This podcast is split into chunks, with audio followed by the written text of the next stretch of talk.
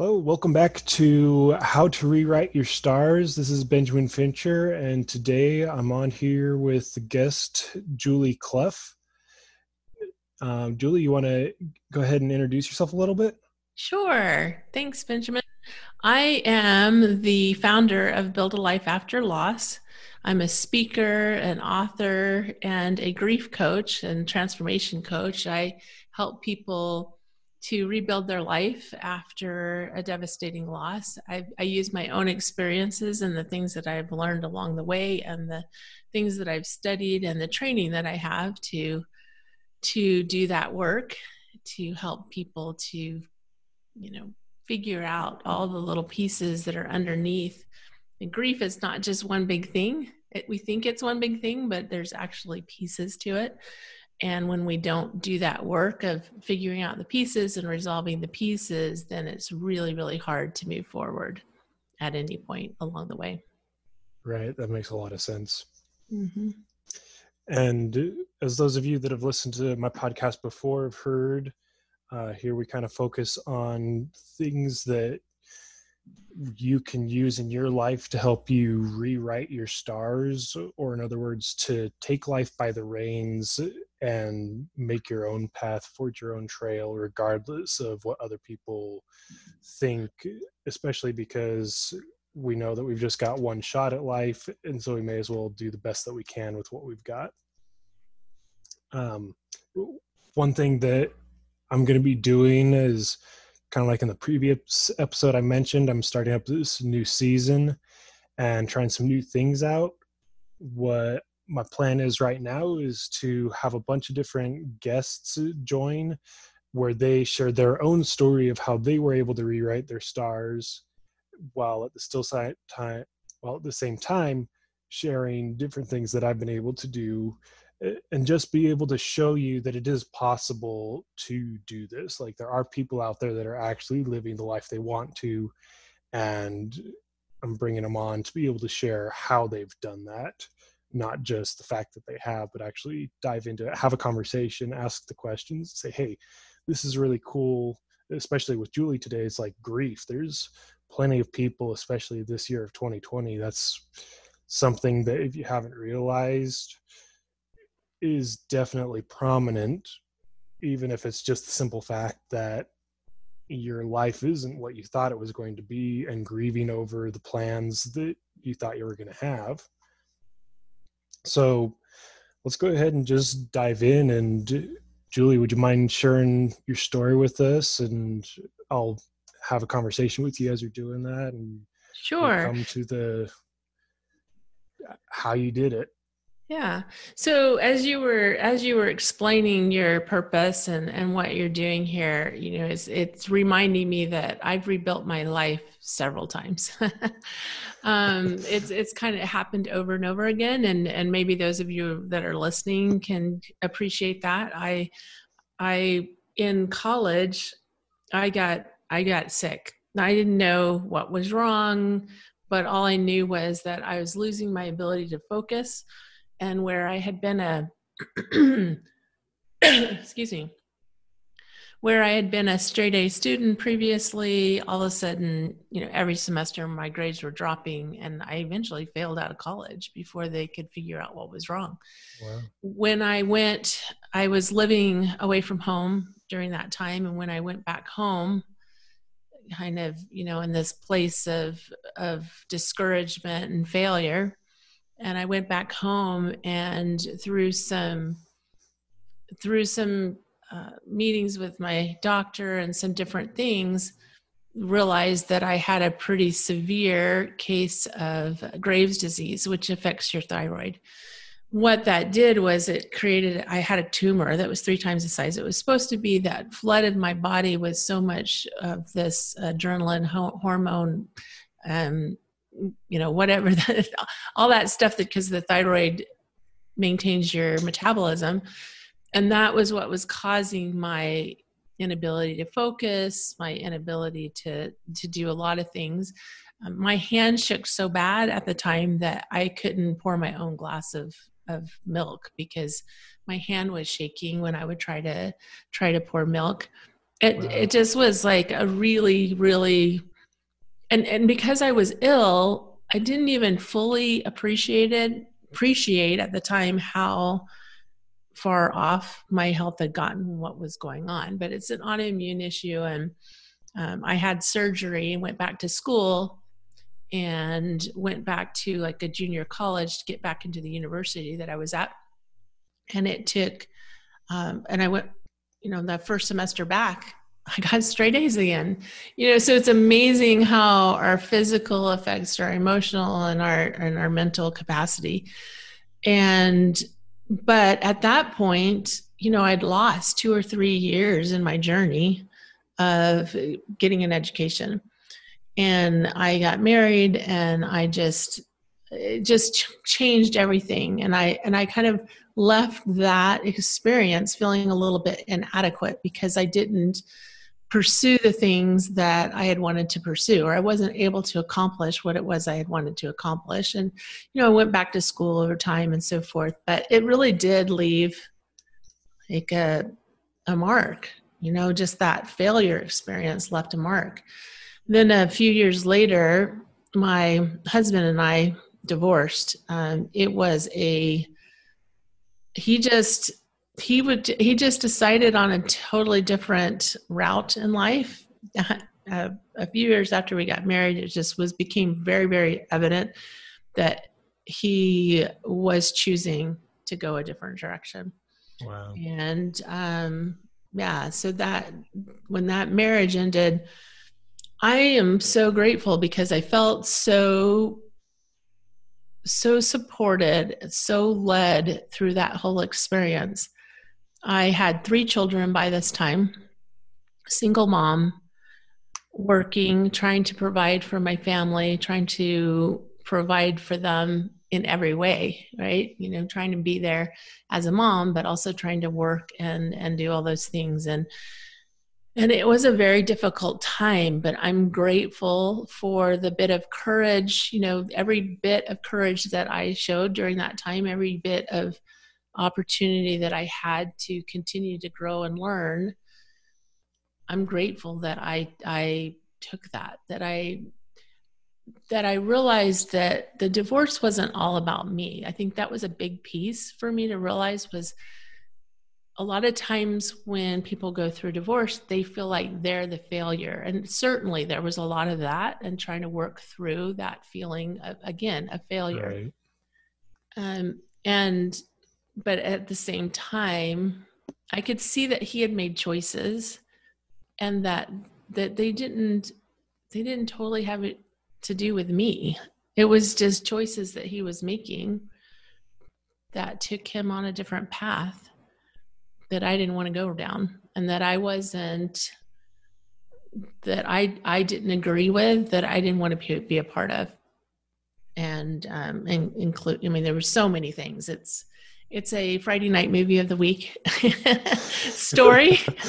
I won't I won't share all of that, but it was um, it was a really interesting time. He he left the country uh, about the same time that our divorce was final, and moved to wow. Uzbekistan.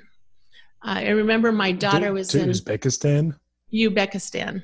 Uzbekistan. Yeah. Where, where's that? I've heard of Uzbekistan, but it it, it was part of the it was part of the Russian Union when it was all one piece, and then when it broke apart, that was one of the countries that came out of the oh, wow. um, USSR. So yeah, so he moved out of the country. So I didn't have, you know, it wasn't like I was sharing parenting and and things like that.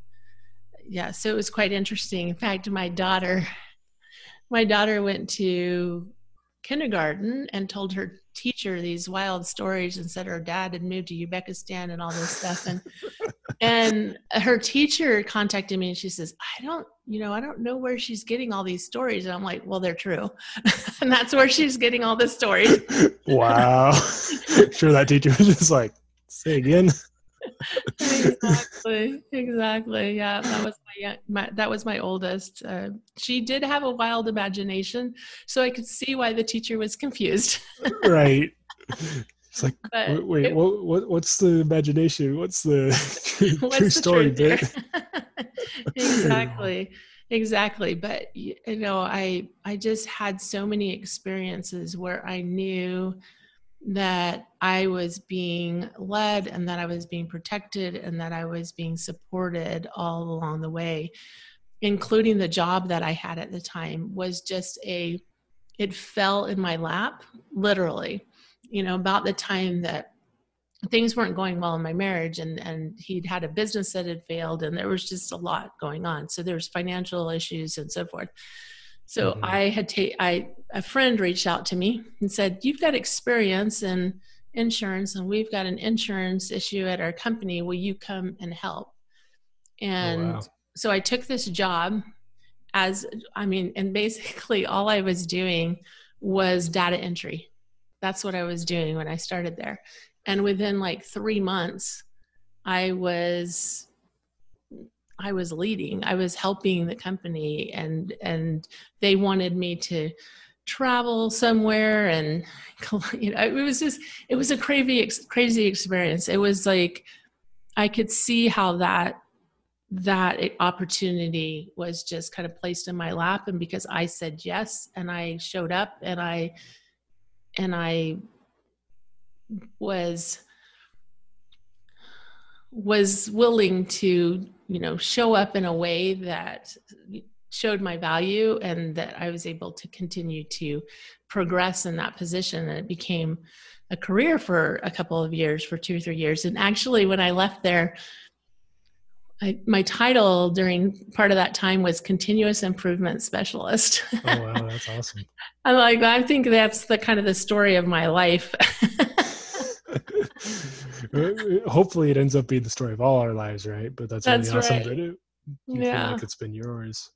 Yeah, and I share all this because no matter what circumstances you find yourself in right here, right this moment, life can get better. Life can be wonderful. Life can be incredible you know unfortunately a couple years before my divorce my brother died by suicide and which is another thing that fuels me to share a message of hope that just because things are really hard and just because we've experienced hard things we can you know with support and with with effort I, I you know we we have this misconception that time heals all wounds but that's not accurate it's time and effort and support. It's the combination. And really, the effort is the big piece. It's like, are you going to go out there? Are you going to find the answers? Are you going to be willing to get the support you need? Are you going to be willing to seek for the answers that are there, but you don't see yet? And that's, I think that's the big, big piece. I did remarry and we had three more children and we re- raised our six kids together. And then on Mother's Day in 2007, I was driving with my three youngest, um, uh, driving from our home in Houston, Texas, to my in-laws' house and um, in North Carolina. North Carolina, okay. Mm-hmm. Yeah. So, and so is that like a thousand mile journey or so? It's a. It was. It's about a 11 hour trip by car. Okay, yeah. So, so maybe more like 7,000 yeah. not 1,700. Yeah. Yeah. I, I made a trip out to Dallas, Texas at the beginning of this summer trying to do a different type of job that didn't go out how I thought it would. And it was like 19 hours and 1200 miles i think so i'm like cross country i've done that before. Yeah we did cross country all the time and with six kids it was always just pile in the car right and go. Right. so this it wasn't unusual for us to do this because we were living in texas and my family was in florida and my husband's family was part of his family was in florida his parents were in north carolina. We had you know all of our family was pretty much east. So we were used to doing this you know jump in the car and, and drive and that's right. what we did. So I took my three youngest children and we were heading out to my in law's house. It was Mother's Day. And as we drove, we were having this great trip. Like it was going super, super well. We'd left early in the morning, and I was hopeful that we were going to make it to their house before sunset. That was my goal was to get there, you know, during the day. Right. And we had stopped for lunch. We had this great lunch, and then my my kids, um, my son James was 12, and he was sitting in this seat next to me in the passenger seat. Carrie was 10 and David was 8 and they were in the back seat and they had been getting along really well. They were they had a really close, you know, they have a really close relationship so they were in the back seat and at one point Carrie was in the middle and David was on the the passenger side in the back seat and she said, you know, I'm going to move over because I think David was finally bugging her. 11 hours sitting next to a sibling. You mean you could start to get bugged? yeah, yeah. we were like five or six hours into the trip. I guess more than that by then. We were getting pretty close. But anyway, she says, I'm going to move over. So she, she moved over into the seat behind me and clicked her seatbelt in. And as she moved over, she said, she said, Mom, I love you. Happy Mother's Day. And less than i don't even i don't know exactly what the timing was but it feels like it was moments later i woke up driving in the medium in the car of the highway it was it was as if the whole car had just gone to sleep suddenly and i woke up and i'm bouncing along in the grass between the eastbound and the westbound lanes right there near the border of Mississippi and Alabama. Wow. And it was um, as I went to, you know, panicked because you're you're waking up, so it's like this kind of sudden shocking experience. And as I went to go pull the the car back up on the highway, I could feel the wheels lift up off the ground, and we just started to roll. Our our suburban rolled and rolled and rolled to the other side of the highway. And when we landed we landed upright and i couldn't see anything because in the process of rolling i'd hit my head i guess and lost my eyesight. And i knew whatever was going to happen was not good but i could hear james in the seat next to me crying. So I knew he was alive, but I didn't know how injured he was. As I called for Carrie and David, there was no answer. There was no answer. And um, slowly my eyesight came back. And of course, then I'm turning around and looking. But you know, physically, emotionally, in every way, I was just kind of stunned and in yeah. shock.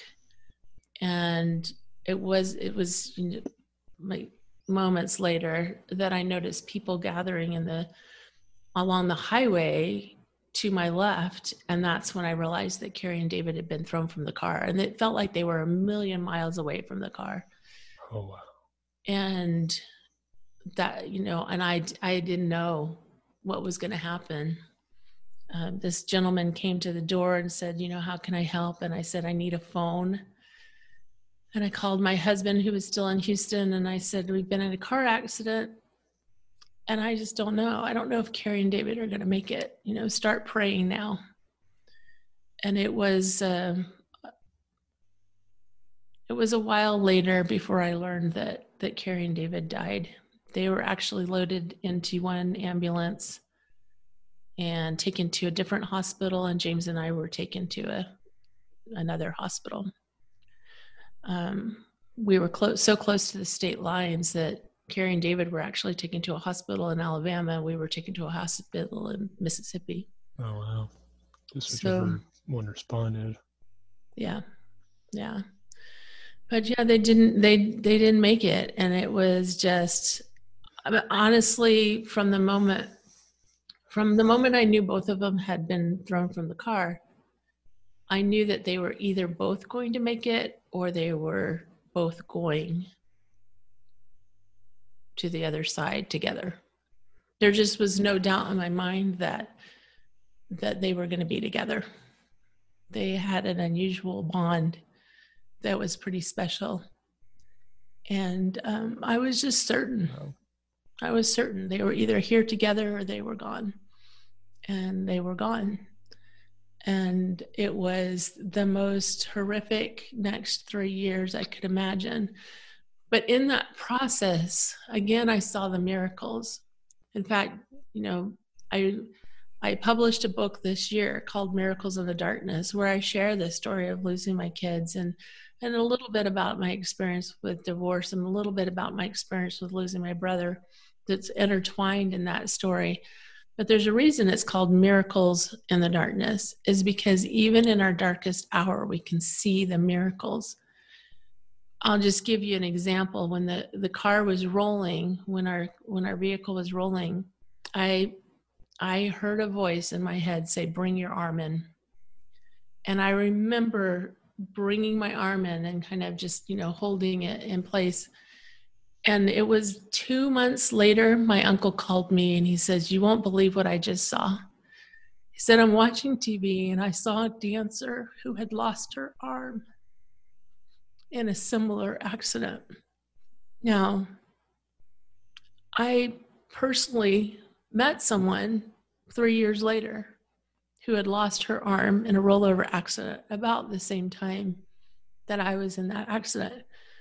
And um, I'm grateful that God spared me of that additional pain when I was dealing with the loss of my children. Right, it was so much more pain. Mm-hmm. But there were so many miracles that happened. You know, my son needed emergency surgery on his leg it was a Sunday, it was Mother's Day, and he um, and the doctor that was there, the hospital was actually named after his family. And the wow. surgeon that performed the procedure was the surgeon that had developed the procedure that he needed. And wow. one of the attendants in the hospital, one of the nurses or someone, I just remember overhearing them say, I don't know why he's here. Like he he wouldn't he shouldn't be here on a holiday. I'm like, I know why he's here. yeah. So, you know, his uh, his leg is fine today. He doesn't have any issues with it. He's married with two kids. wow. so, awesome. yeah. Yeah. So lots of miracles that happen along the way, but at the same time we you know, I still had to work through the grief and the pain of the loss and your your title how to rewrite your stars really speaks to me because today i see so many mes- messages out in the world that say if you're a mother who's lost children you're going to grieve the rest of your life. And that is what people think. And because they think that's that way that's what they experience. And fortunately for me you know, because I'd lost my brother, because I had gone through a divorce, because I'd had these other experiences, and I knew that I got better after those experiences. I knew that I eventually healed in those experiences. And so I was just, there was this hope in me that it was possible to heal from this gut wrenching experience of losing my kids. Right. And, um, and I, I'm super grateful for that hope that lived in my heart because I think that made all the difference because that that that gave me the motivation that gave me the inspiration to continue to look to continue to look for answers to continue to look for the there had to be a way to heal. I just was sure of it. But i wasn't sure how that was going to happen and things got worse before they got better. Right? So, so to say it in another way, would you say that those if you hadn't had that experience with losing your brother to suicide and with going through that divorce, do you feel like you would have ended up like that post that you mentioned going around that you, would still be grieving for the rest of your life kind of thing? Well, I do think that that's the message out there is that that is what we can expect, and and I I really want to I really want to change the way we look at grief. We need to look at grief as a season. It's a season. And if we continue to have that hope in our heart, that inspired hope in our heart, that healing is available to us, it doesn't change the circumstances you know i've i i don't grieve every day of my life like people would say that i have to I don't have to grieve in order to prove my love of my children. I love my children. I lo- I'm grateful. I'm so grateful that I was able to be their mother. If they were only going to be here for eight and 10 years, I'm grateful that I was their mother for those eight and 10 years. It's, it's just this, this idea that we have that we connect the person in a death situation, we connect the person with the grief and so we think that if we have to, if we let go of the grief, we're letting go of the person. Where instead but, the grief is attached to you and the person instead of attached to you and the person attached to the grief. Yeah. Yeah. And and really the bridge that we want to strengthen is the bridge of love and gratitude and we want to recognize that the grief is just the process to get us to healing. And when we can heal when we can heal that pain of grief it it gives us a clear pathway to love and gratitude. It it it makes that experience just that much brighter. We the grief ha, grief has a, a tendency to just cloud everything it right. clouds our thinking, it clouds our feelings, it clouds our experiences. So we we want to we want to heal the grief so that we don't live in a cloud the rest of our life. We don't live in that cloud of pain. Yeah. So going back to something I thought of earlier during part of your story is that there's a lot of uh, ways to look at emotions and that grief is kind of one of those things that happens to us emotionally that because we can't see it we don't necessarily understand it right? But thinking about a physical ailment sometimes oh going back to when you said um, time heals all wounds. It's like kid falls down on the playground scrapes his knee yeah time is going to heal that wound. Or um, like similar things like little bumps and scrapes and bruises like time's going to heal that. But there's some things like my sister right now is going to um go get surgery because of something that happened to her and she was doing all these things to make sure she wouldn't need surgery and now it's come down to yeah she needs surgery.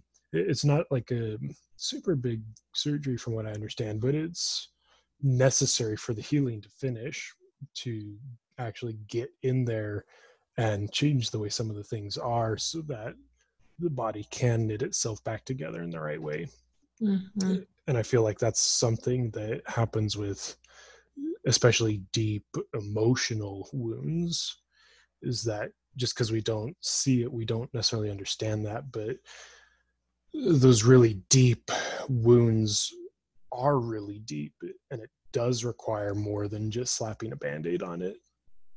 Like to, to, to, say a kind of ridiculous example like if you get stabbed with the knife in the arm you're not just going to put a band-aid on it and call it good. Like you need to make sure it stitches up right. And i feel like that's kind of the same thing with um, big emotions like grief. Would you kind of agree with that sentiment Absolutely. And I, I, love that you brought that up because I use that analogy a lot. Because physically, just like you said, physically, there are certain things that happen, and we're just like, oh, you know, we get a little paper cut. It's, you know, it's going to be a couple days and it will heal, and we won't even notice it after that. And it, it will, you know, it's like everything is back to to the way that it was before. But then we have experiences where we break our leg and it we don't just sit there and wait for it to heal. We seek help. We seek and then we we follow the instructions so that we can put ourselves in a place of healing. We don't just we just don't think we just don't sit there saying oh time heals all wounds. If i just sit here long enough it'll be okay. Right. or we don't we don't when we have a physical injury we don't say well if i just keep busy eventually this this will be okay which is a lot of times what we think emotionally. Well if i just keep busy and distracted eventually all this pain will just go away and kind of like someone that needs to be in a sling to fix something and they're just like as long as i keep doing my heavy lifting. Yeah, yeah. I, I broke my foot when i was in college. I was running up a um, flight of concrete steps. And growing up in florida i just didn't wear shoes a lot especially uh-huh. when i was a kid. So i was barefoot. I was running up this this flight of stairs and I my foot slammed into one of the concrete steps. Oof. And immediately like just sat down, okay, what am I going to do next, right? Right. so, you know, it wasn't I didn't go and run two more flights of stairs thinking it would go away. They, that pain was and that's that's kind of like grief right it's painful so that that pain is a signal to get to to seek the help to seek the information to it's it's meant to be uncomfortable because we're adjusting. And adjusting right. is uncomfortable. And making changes are uncomfortable. And loss is painful. And and there's a reason why it's painful. We're not meant to live there. We're not meant to live in pain. We're meant to seek the help and express whatever needs to be expressed and do the work. You know that's that's we want we don't want to be in pain the rest of our life. And that you know that is big part of my message is that we don't need to be in pain the rest of our life. Right. There's no there's no time frame. There's a lot of little pieces you know we will hear things like the first year is the hardest or even sometimes people will say the second year is the hardest every stage is is not easy. Every stage has its new new um, challenges. And if we're not careful if we don't recognize that we can't just sit in the pain and wait for it to go away if we don't continue to feed the hope one of the reasons i do the my podcast build a life after loss is because I want to share that hope every single week. You know, I want to share that we've got to continue to look for inspired inspired encouragement to continue to move forward. Right. Because it is hard. It is hard and we can't do it alone. And our the the amount of support that we need needs to be greater or equal to our challenge. And going through really difficult things with the same amount of support that we had when we were just you know existing in life and life was good is not gonna is not gonna cut it the same reason why when i broke my foot you know right. my roommates came and carried me to the car and we went off to the to the clinic to get it x-rayed and examined and a cast was put on and and i you know those were the things that I needed in that case in order to heal. Right. No, I was going to say that going back to that example you said of the broken foot, like g- grief isn't like a cold coming on I, from the way I understand it. And I certainly have dealt with a lot less grief in my life than you have, which kind of leaves you to be the expert here, which is great. But, but just coming at this is like grief isn't like a cold coming on. It's not, oh, I think I might start feeling some grief now. It's no, well, bam, like you broke your foot. Now you have grief. Mm-hmm. And like uh, talking different experiences here, right? But that same type of happening where it's not, oh, maybe tomorrow I'll like have a huge thing of grief happen. Like, no, like mm-hmm. it's, you wake up at the steering wheel and then mm-hmm. two minutes later however long it's like oh all of a sudden i have a lot of shock which will turn into grief and mm-hmm. that kind of thing yeah and, and, and, I, I love the way you talk about the healing too because um, i'm a firm believer that almost if not everything can be healed through the right methods mm-hmm. and especially emotionally like if you understand how to, it really becomes a lot easier. Yeah. And going into that, um, you, you, might have something else to say before this, but what would you say are your steps of the how to deal with grief to the point to where you can heal yeah no i love that question you know uh, let me let me just speak to that for just a second because it is our birthright to heal it is our it is in our dna to heal. That's why we feel discomfort is because it's a signal that healing is needed. In the case of grief you know in the case of really really hard things that people go through divorce um, um, abuse loss of career loss of a person that we love loss of a person that we didn't love but we had a close relationship with that we're trying to figure out how to how to navigate this new grief because things should have been different and they weren't. And now that that piece is gone. So you know the relationship they've moved on. And so now we have to figure out how to live with the fact that it never got better. I mean there's just so many things. that's a big one. Like it is a big I, one. i know some people close to me that are dealing with that one right now where it's just like this wasn't all i hoped and dreamed for but what now? Exactly. And you know it's, it's a lot of what i experienced in my divorce was like i just in my marriage i continued to work on it. I continued to try to make things you know to try to to influence things to be better. And ultimately it was like okay this isn't going to happen. So it, it, it we've got to move on. But now the hope of improving was gone.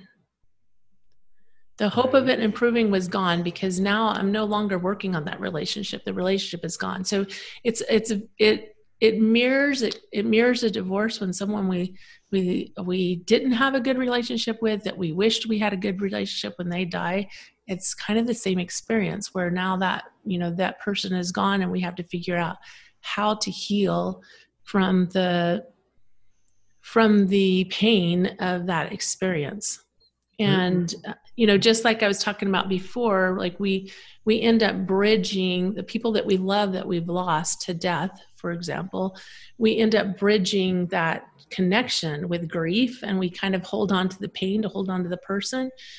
And and that's we've got to start looking at that a little differently in order to let go of the pain. Because if we have to keep being in pain to prove that we loved the person then we don't have any hope of healing.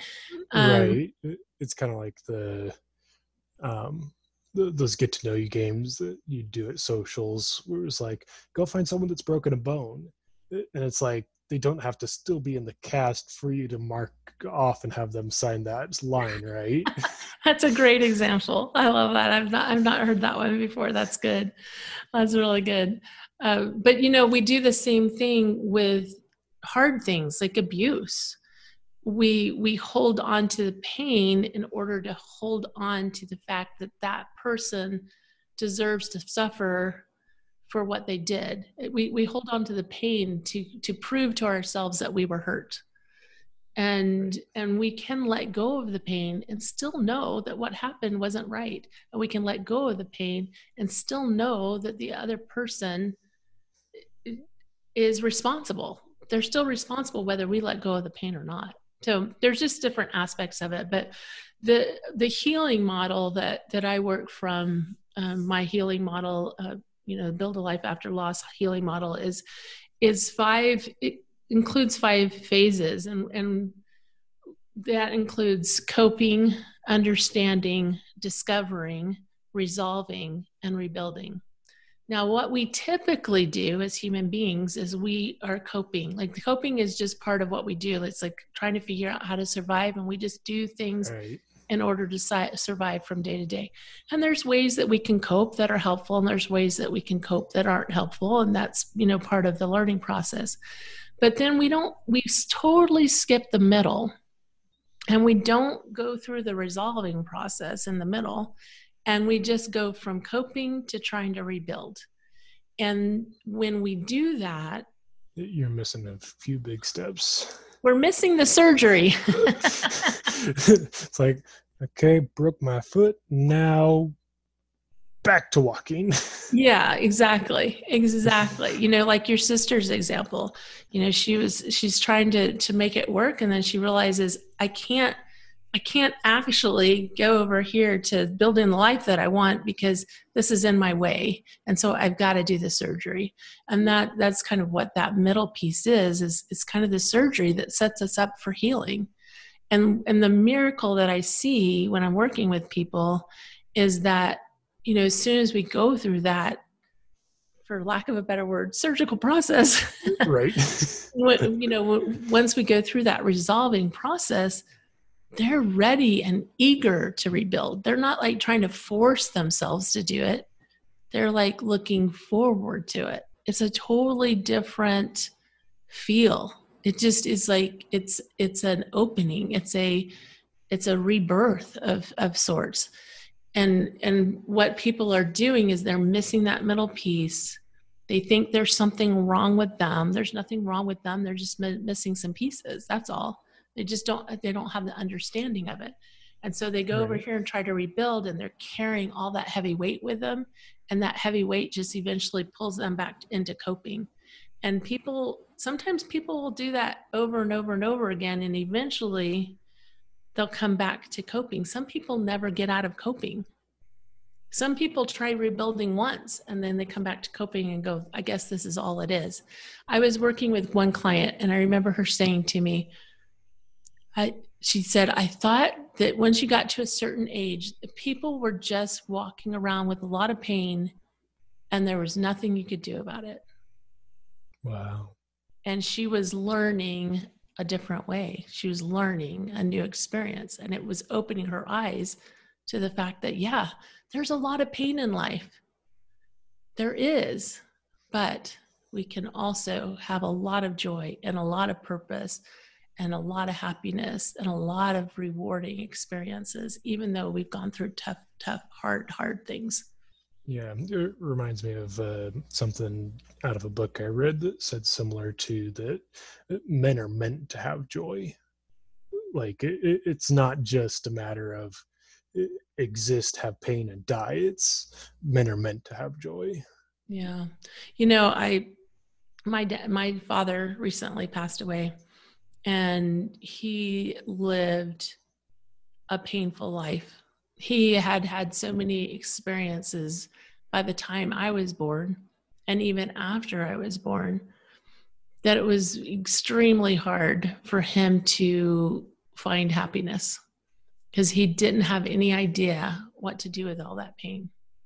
And I realized recently that a lot of the reason I do what I do is because I don't want people to live in the pain that my father lived with that influenced every decision he made. And and because of that he made poor decision after poor decision after poor decision. It, it wasn't necessarily like he wanted to either i'm mm-hmm. sure. Yeah yeah. It's just that all the hurt inside made it difficult for him to to be who he truly was a very, very gifted man who was basically broken by life's experiences. Yeah.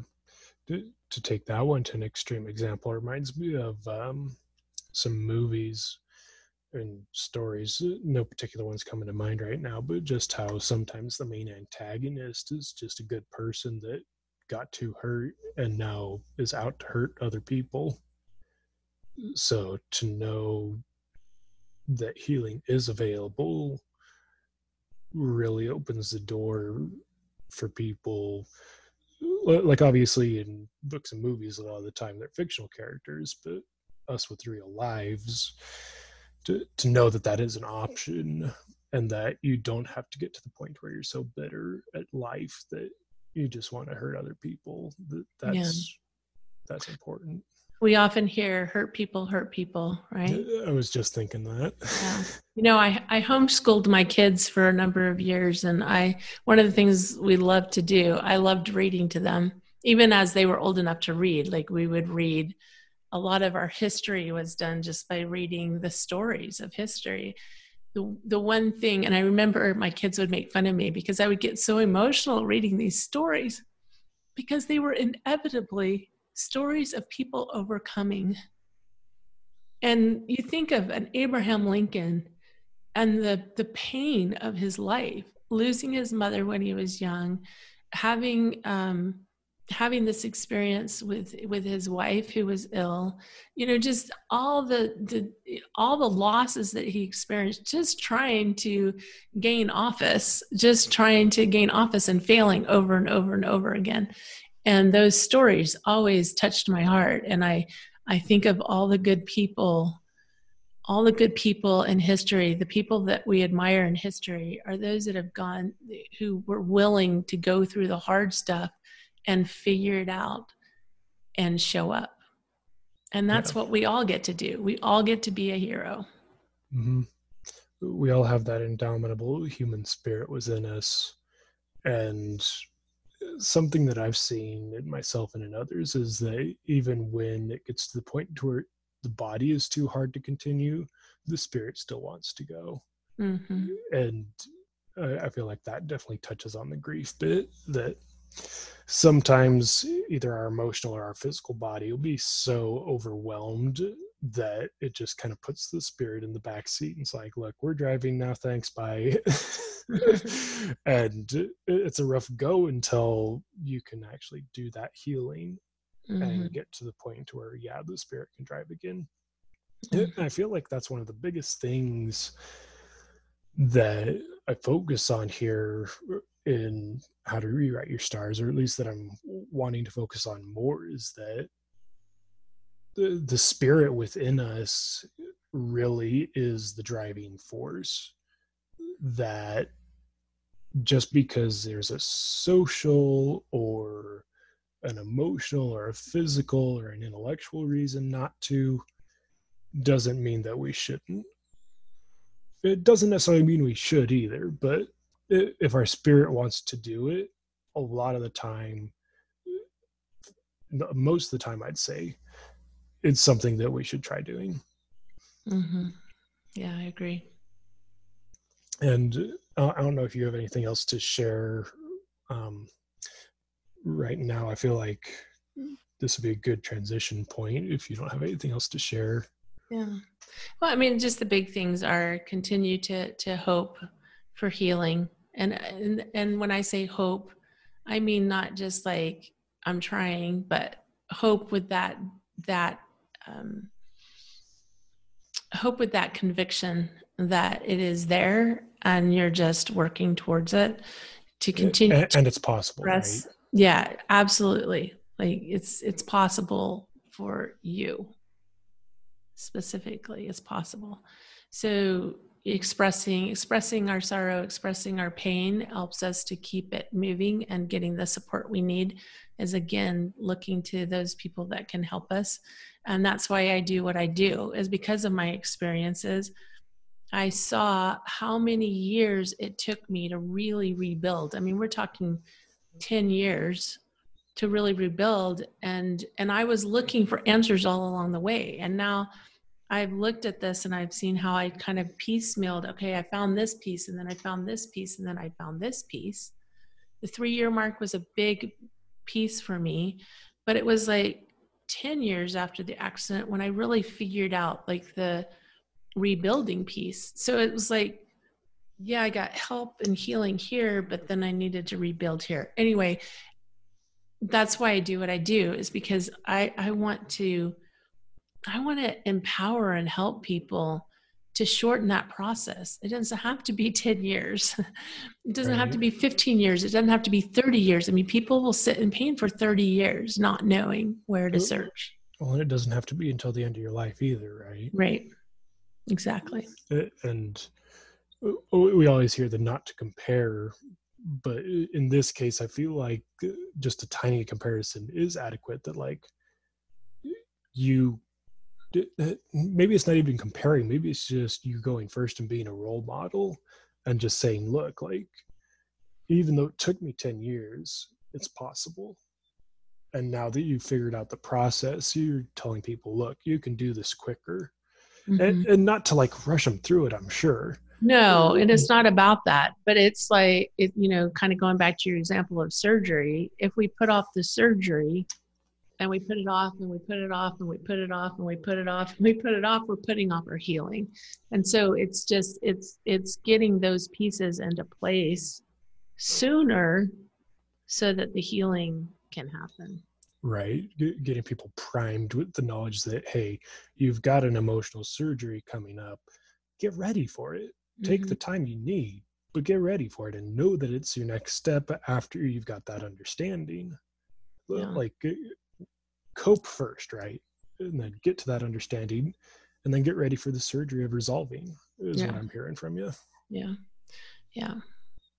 Yeah. Yep. All of it's a piece, you know, the coping, the understanding, the discovery, the, rec- you know, the, the resolving and then the rebuilding. They're all, it's all part of the process.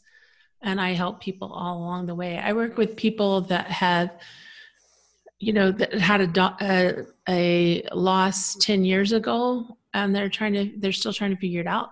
Great. I work with them. I work with people that it's been, you know, it's been six months. They've had a devastating loss uh, or even two months or even three months. So from the early process to the later process, that's, you know, I'm, I take people right where they are. There's absolutely no judgment I mean, absolutely none. I, I, I remember too well how hard it is. Right. And so, no judgment. Just take people where they are and move them forward. Yeah, that that's incredible.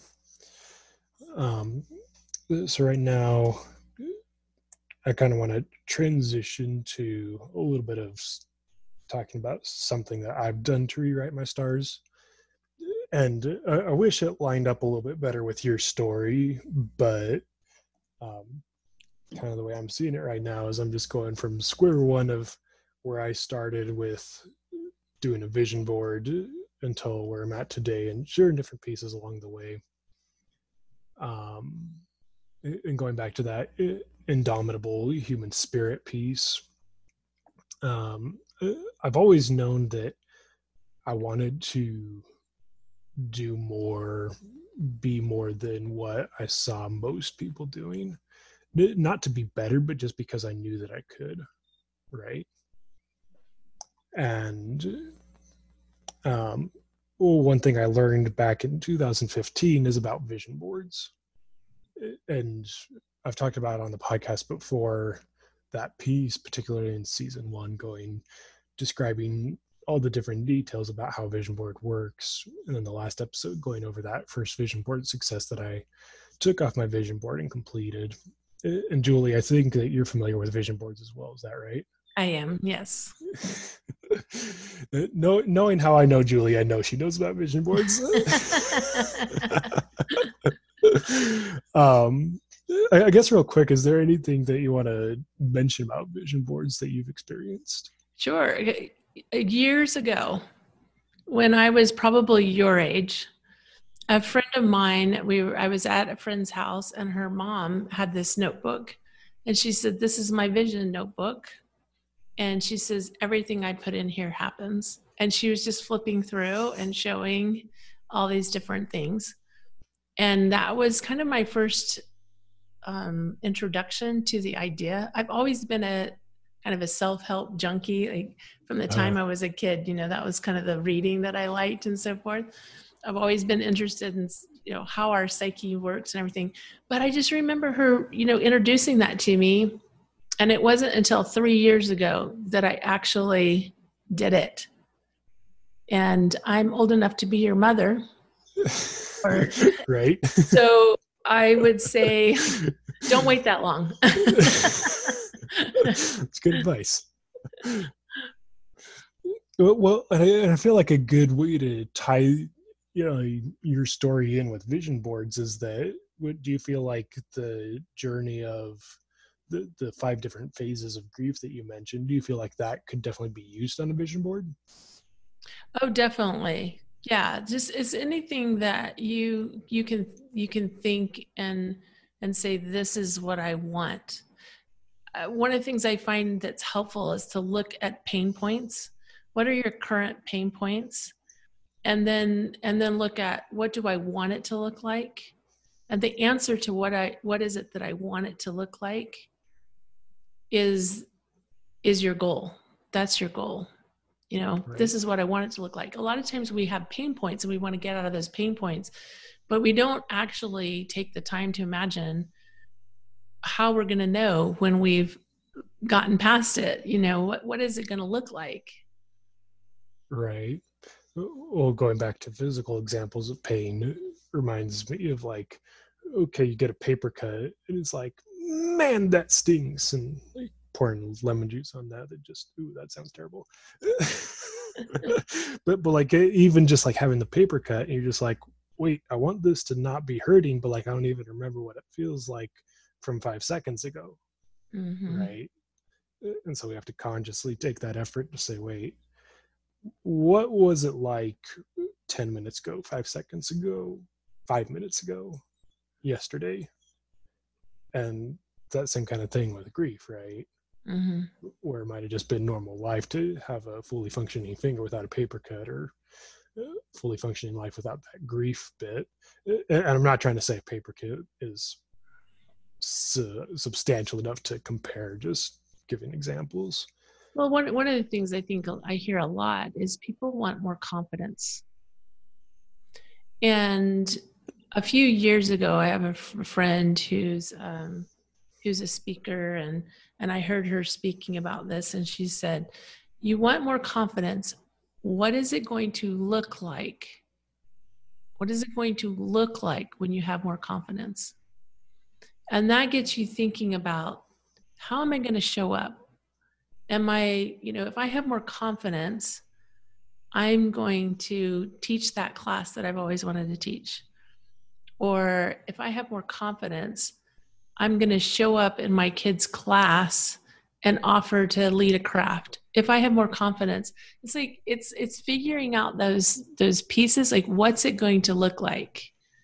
Right. How are you going to show up? What are you going to be doing if this comes to pass? If you have more confidence, what are you going to be doing? And when you start thinking in those terms, then you can see what it is your goal is. Right and talking to people more my age, a couple examples is have the confidence to ask that girl out. Even uh, I'm more traditional in that the guy should ask the girl, but also we live in the 21st century, so have the confidence to ask the guy out. Yep. And I know for me with my wife, like her showing interest in me, like I asked her out, but her showing interest in me really did, turned me on to the fact that hey like this person actually cares enough to get to know me instead of just being like all the rest of the girls that i have to chase them which if you know much about dating doesn't usually work. I did it a couple times remember? I divorced and remarried so. Right so you, you know that one. Been in the dating scene a bit over the years but yeah. Yeah it's a it's a tough one. So it's it is looking at i think people are afraid to dream and it's just all about taking the fear out of dreaming away and just do the dreaming. Just have right. fun with it. Like really like have fun with it. Yeah and to go along with that piece more like i said it was 2015 i was introduced to vision boards. Um i started really small with the things i put on there. Like commonly when you hear about vision boards it's oh yeah put your dream house on there put your dream car on there and put your vacation to hawaii or bermuda or fiji on there. Put put your great big family put your in like all these huge things like put $10,000 on there put the ideal career and all these huge things that like if I'd started with that no way I'd have gotten hardly anything off like I might have one thing off my vision board at this point well, and I would encourage you to put a little bit of all of it on there. I, I, let me tell you my story about my very first vision board. I, on my very first vision board, I was, um, I had all these different things on there, but there, as I was looking up, one of the things my husband and I were wanting to do was a was a cruise to Alaska, and it was something that was you know fairly was likely to happen. It actually would have happened this year had COVID not happened. we had a trip planned, but that's another story. Right. And anyway, as I was doing that, I I put I as I was searching for a picture, I came across this like Mediterranean cruise. And I thought, that sounds fun. I'm going to put that on my vision board. And I when I put it on my vision board, I thought that's a few years off. Like that's not going to happen overnight. That's not Do you know it was one of the first things I took off? Really? 2 months later, I I won a prize at a convention I was at. It was wow. a $3,000 travel prize. When wow. I first got it, they said, What are you going to do with it? And I said, Well, go visit my mom. And I don't, you know, I'm not sure yet. She lives in Nashville. It's like, Not a big trip, right? and then all of a sudden it dawned on me I have a Mediterranean cruise on my vision board, and this is just enough to get me there. Like, it, you know, it was, I mean, we, it didn't cover the whole thing, but it made enough of a difference that we could do it. Right. It was like a thousand dollar ship versus four thousand dollar ship, but yeah, per, per and, se. And we took that trip in April of 2018. Wow, that's awesome. Yeah. So don't be afraid to put the good things on there too. You know, I, um, but don't get discouraged if they don't happen right away. it, yeah, and that's one of the things that I'm wanting to share here. If you listen to my last episode, the first vision board success I got off was have five in-depth chats with different people and that's not big. For some people it's kind of big but like for me it was just like let's just test this out. Like see, see if it's got something to it. And one of the other things i put on there and this was the second vision board success i got off and i can show julie the picture here because we're on a video call is to finish reading a book called the holy temple because at the time i was preparing to go on a two-year service mission for the church I'm in, and that was one of the readings that was recommended to do beforehand. And so I was like, cool, like, let's see if I can get this book read. Because, like, there was a little um, abridged version, but I'm like, I want to read the full version. So I put that on there. It was like, hey, can I do this? And I put it on in December of 2015 and took it off in January of 2016 and for me i've been kind of an avid reader my whole life but at the time i wasn't reading a ton.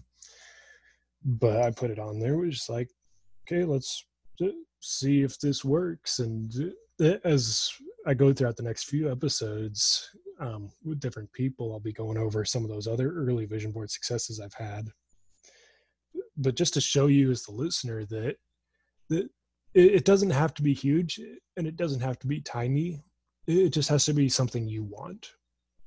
Like julie just said mediterranean cruise two months after putting it on they're like that's crazy. It is. I won so much at that convention that's unbelievable. I won an ipad too. I was like i don't know what's happening here but i like it. Right. Well and the, the the weird thing about vision boards is it gets us in the right place at the right time. Would you agree with that, Julie? Absolutely. Because th- there's been times where I've had something on there and just all of a sudden it happened. I'm like, what? But the key is you just keep visualizing that, and then your brain starts sending out those signals, and it's like, okay, sending out signals and looking, sending out signals and looking. It's just like I need to be there and you end up there. It's super cool. Yeah, that's awesome. Well, well, anything else you'd add before we end, Julie, or any questions for me? Um, just that, you know, if you're looking for grief resources, you can visit me at buildalifeafterloss.com. And there you'll be able to find my book and you can read the first chapter is actually available for download there. Awesome. And there's some other resources as well as the podcast. So if they want to go to the podcast or check out your book, go to what was it again? Buildalifeafterloss.com. And that's all one word, no hyphens. Mm-hmm. Awesome. Well, thanks for joining me today, Julie. Hope thanks, that, Benjamin. Hope that you, as the listener, was able to get a lot out of this conversation. I know that it helped me, even though it's not something that I'm really dealing with at the moment. But hopefully, if you know someone, you can help them with what you learned here. And if you're in that situation um, it's definitely difficult and not easy, but as Julie just showed us here, it's possible. And something I've learned throughout my life is that if one person can do it, it's highly likely someone else can do it. I mean, four minute mile, once someone proved it was possible, a bunch of other people actually did it. So know that healing's available. And well, one more time, would you mind sharing that process, those five phases with us, Julie? Sure. Coping, understanding, discovering, resolving, and rebuilding. And within each of those buckets, I teach and train people how to help themselves through to healing. Excellent. And like I shared there at the end too, big or small vision board items, put them on there, get ready to take them off and have a cool place to put them once you did get a binder and that way, when you start your own podcast or just want to share your friends, like Julie said, that it was your friend's mom that pulled out her vision notebook, right? It's fun to share with people. So mm-hmm. just have it someplace special for you and ready to share if the opportunity arises. And that'll finish up this episode. If you want to check out more resources by me, Benjamin Fincher, be sure to head over to starlightmentoring.com Again, that's one word, starlightmentoring.com. Got a couple of videos out there as well as links to the other episodes of my podcast. And you also can work with me through the links there. And I love helping people, love talking with people like Julie and like you. And if you want a guest for the podcast as well, feel free to reach out to me at my email, benjamin at starlightmentoring.com. And we'll see about having you on the show. Thanks for listening.